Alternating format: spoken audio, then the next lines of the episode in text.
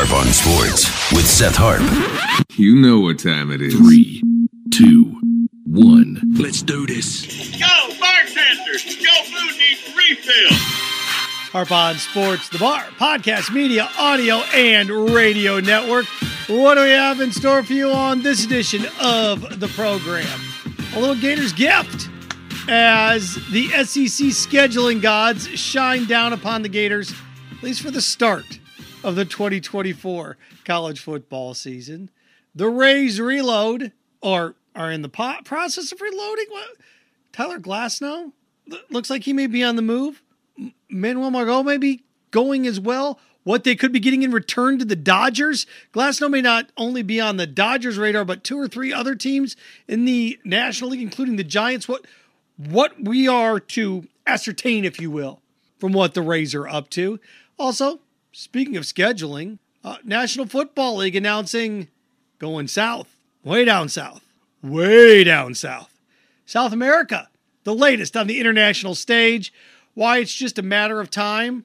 If the NFL were, I shouldn't say just a matter of time. If the NFL were wise, now that they're exploring South America, with where the schedule is now with 17 games, they have the opportunity to do something really special here and smart financially and fair.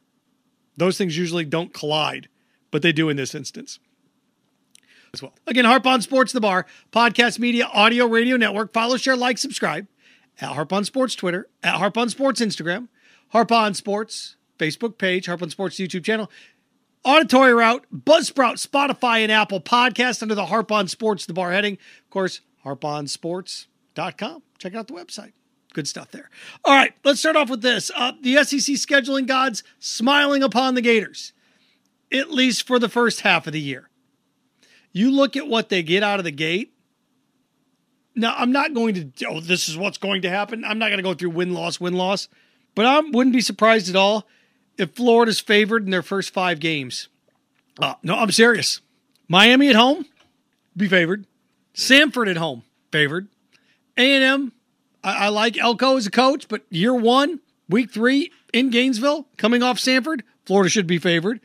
Week four at Mississippi State, new coach, should be favored.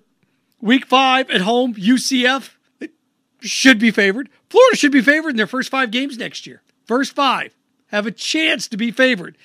Problem with that is after that, buckle up, buckaroos. They've got a little bit of a window when they're at Tennessee and then they host Kentucky. And Florida has the toughest three game stretch of anybody in the SEC. Come November, I should say October, mid to late October, they have the toughest three games three game stretch of anybody in the SEC. Georgia, Texas on the road, LSU. Georgia at Texas, LSU. You realize it's possible Florida may play three top five teams in the span of three straight weeks? So the scheduling gods reward and then they punish. Again, the Gators get a gift, but gifts can turn into nightmares. I'll give you a great example. I had a buddy once give me fantastic bottle of Jameson. This is 19 years old. It was fantastic. Yeah. Could you see how that could turn into a nightmare? Gifts can turn into nightmares. Sports cars turn into a nightmare. There's a bunch of stuff that's cool that can turn into a nightmare. And here's a gift that turns into a nightmare. But I mean, you'd much rather have the chance to start off guns ablazing. If if you're Billy Napier, you couldn't have asked for a better schedule. Miami at home, Samford at home, Texas A&M at home. Uh, I'm going to be favoring all three of them. Mississippi State on the road. If you're going to go to any road game, any road game in the SEC other than at Vandy, you'd want to be at Mississippi State. Then you get UCF at home immediately following that. And then, I, like I said, you get Kentucky or Tennessee and Kentucky. Then you get that stretch. It's just a nightmare. Georgia, LSU, and Texas, or is Georgia, Texas, LSU? And what, what burns about that is Georgia, then you have to go to Texas, then you come back for LSU, Ole Miss and at Florida State. So, I mean, win, win, loss, loss. No, no, not to do any of that stuff. But Florida has the distinct chance to be favored in their first five games. And then there's other, you know, tweaks and twerks to the schedule. When you go through and you look at this and like you see the Samfords and the Florida States on the schedule and the UCFs, and you start to say to your in the Miami to start the year, you start to look around and go, man, how cool would it be with nine SECs? Now that you have Texas and Oklahoma, the opportunity for better SEC games are there in with a 12 team college playoff and just how much money and revenues involved with this. And, you know, with the SEC with Texas and Oklahoma, I, think about this. I, I know UCF's a nice little thing, but think about how much more you would enjoy Florida v. Not that they're playing them this year, but would you rather see Florida take on Arkansas or Florida take on Samford? See? And look, some there's no Missouri, no Vandy. Is it a tough schedule? Yeah. Once you get past the first half, you bet. But the first half is a gift. And we got a long way to go. A lot to iron out, but it's it's a different feel. Now they did keep Georgia right there. They, they protected windows. The uh, of course the cocktail party, the Red River shootout. They, they they Auburn, Alabama's at the end of the year. They protected the windows of these big rivalries. You bet they did. But you know, you start to look around, and even Tennessee's in mid October Kentucky's in mid, but we've seen Kentucky bounce around too at times. L- look, they kept LSU late in November, look, they're, they're, this conference has got so many great good teams in it now. It's going to be tough to, to siphon through some of this. It's going to be fascinating to see what the Big Ten looks like as they go to nine conference games and they had four pretty significant squads, right? Washington and Oregon and UCLA and USC. That's going to be fascinating to see how that looks. So that's the next one we have look, look to look forward to. It overall, the Gators a little bit of a gift. Scheduling gods needed a break and they got one. Uh, from that to this, you know, I am a big proponent of the business of sport. I always try to tell people, and you've heard me say it ad nauseum, don't confuse your love of sports with the business of sports. They're two totally different things. And what do we find out?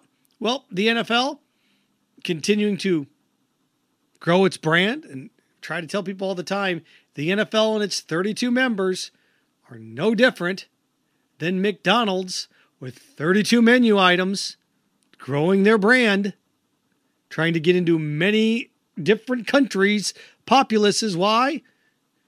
When you've tapped out an oil well here, you go tap it out somewhere else. These franchises are worth billions of dollars because of their global impact. Do you remember the time when people used to say nobody cares about the NFL in Europe? Okay. Well, now not only they care so much in Europe, they keep adding games in Europe, and Germany's got them now. That now they're headed to South America. Sao Paulo, Brazil. Sao Paulo, Brazil, Brazil, Brazil. They're headed to Brazil. So, what have we seen? Well, here's where we are now. And there's a way for the NFL to make this work and be able to sell it to the myopic American sports fans that don't want to hear this.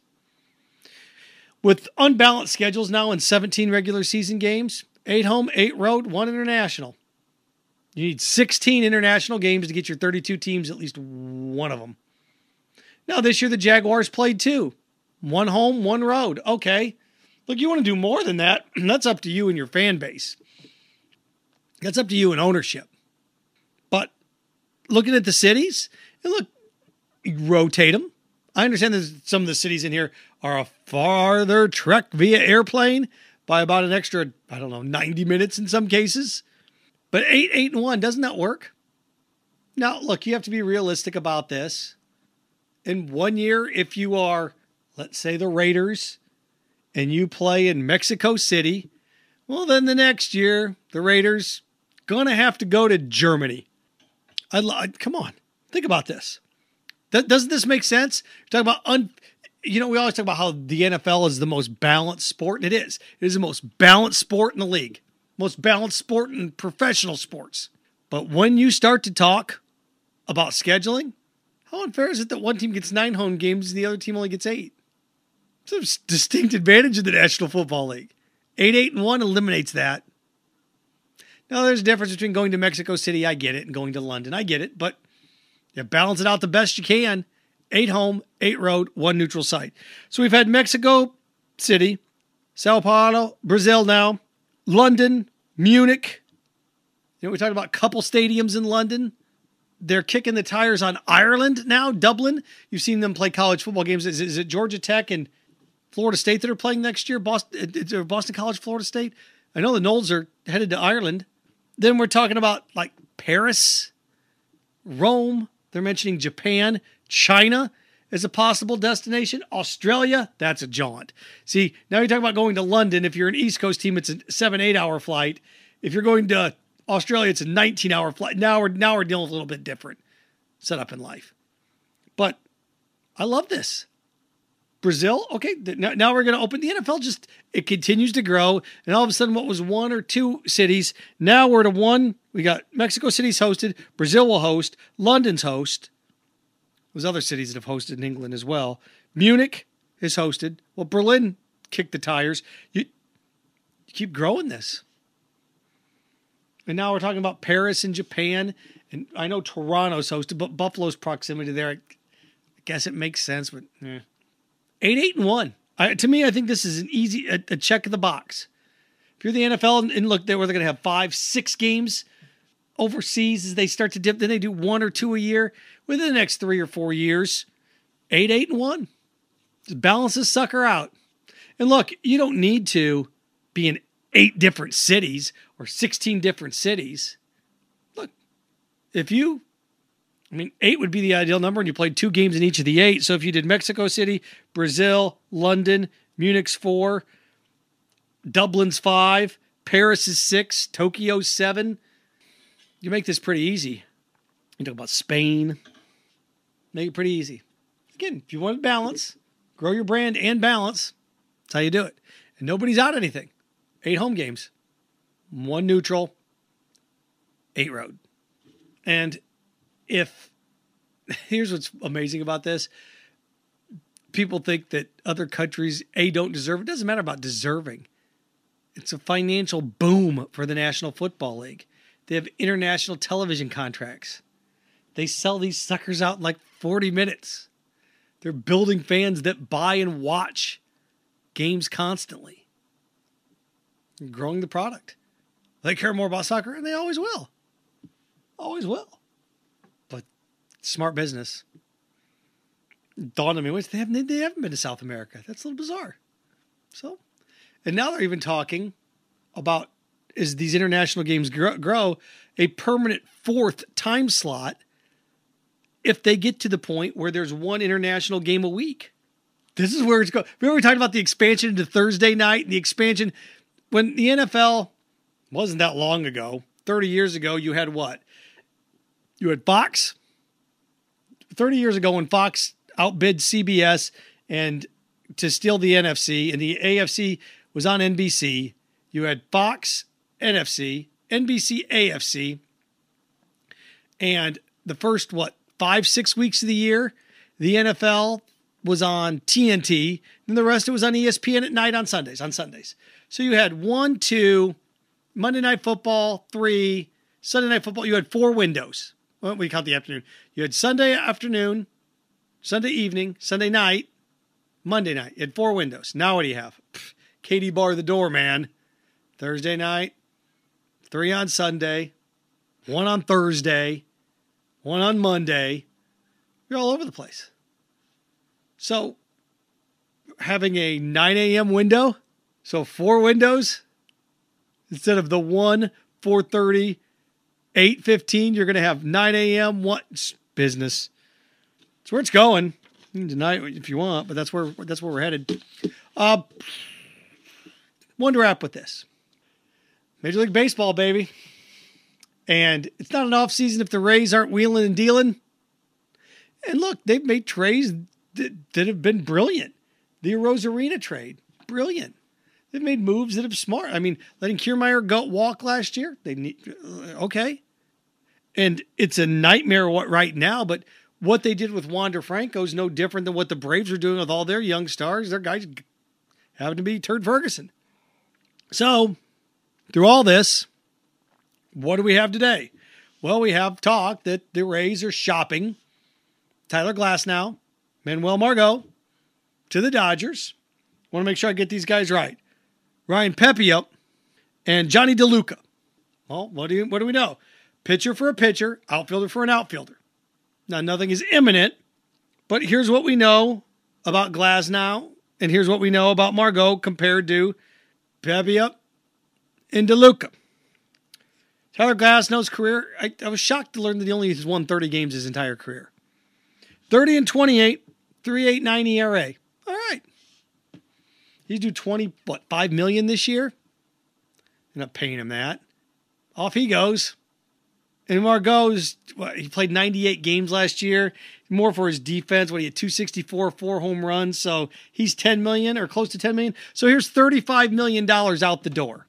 Here goes 30 or uh, uh, close to 35 million dollars out the door and what, 2 million in return? And what do we know about Brian Pepiot and John DeLuca? This. Pepiot, young, one of the Dodgers' young best arms. 43 appearances, 276 ERA. That's at the big league level.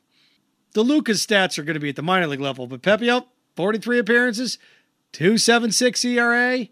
What does this mean? It means this young man's going to be slated in to be a Rays starter for the next four or five years until we get to the Glasnow stage.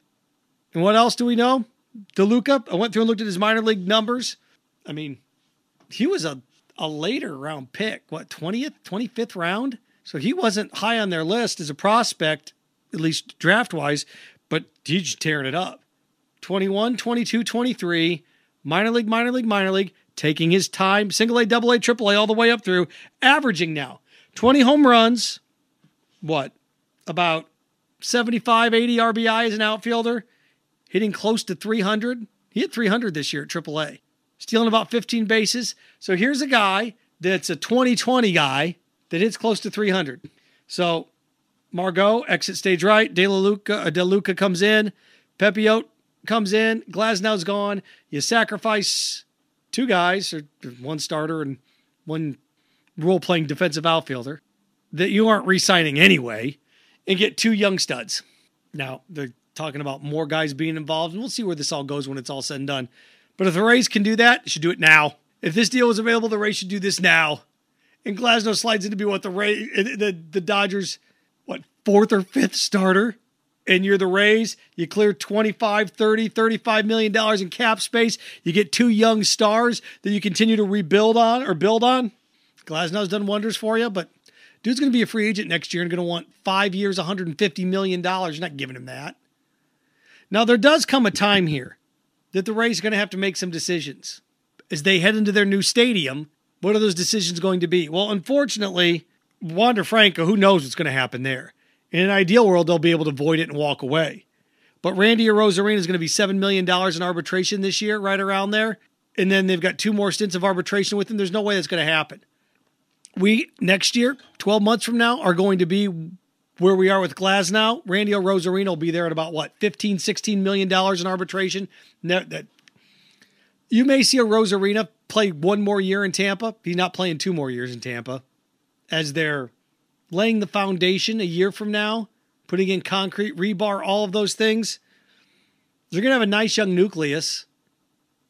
But at what point, and they did it with Wander Franco, at what point with some of these guys did they sit here and go, we need to have some of these guys around for the new ballpark? We need to have some guys hanging. We can't play the as an organization, you can't sit there for years and years and years and years and say we're not competitive because of the ballpark. We're not competitive because of the ballpark. We're not competitive because of the ballpark. Well, here's a brand new ballpark. Well, we can't afford these guys. Then you're in the Marlins. We need a new ballpark. We need a ballpark. Here's your ballpark. Eh. Uh, what? So at what point do you start sinking your teeth into some of these guys and get them long-term deals? Like I said, they did it with Wander. It didn't work. Randy Arozarena, you could try to do something with him right now, but pff, that dude's sitting around going, no. I, I mean, you're going to, if you sat down with Randy Arozarena, you probably could offer him, I don't know, he's got three more years of arbitration. You could probably sit down with him and do something like four years, 85 million, maybe.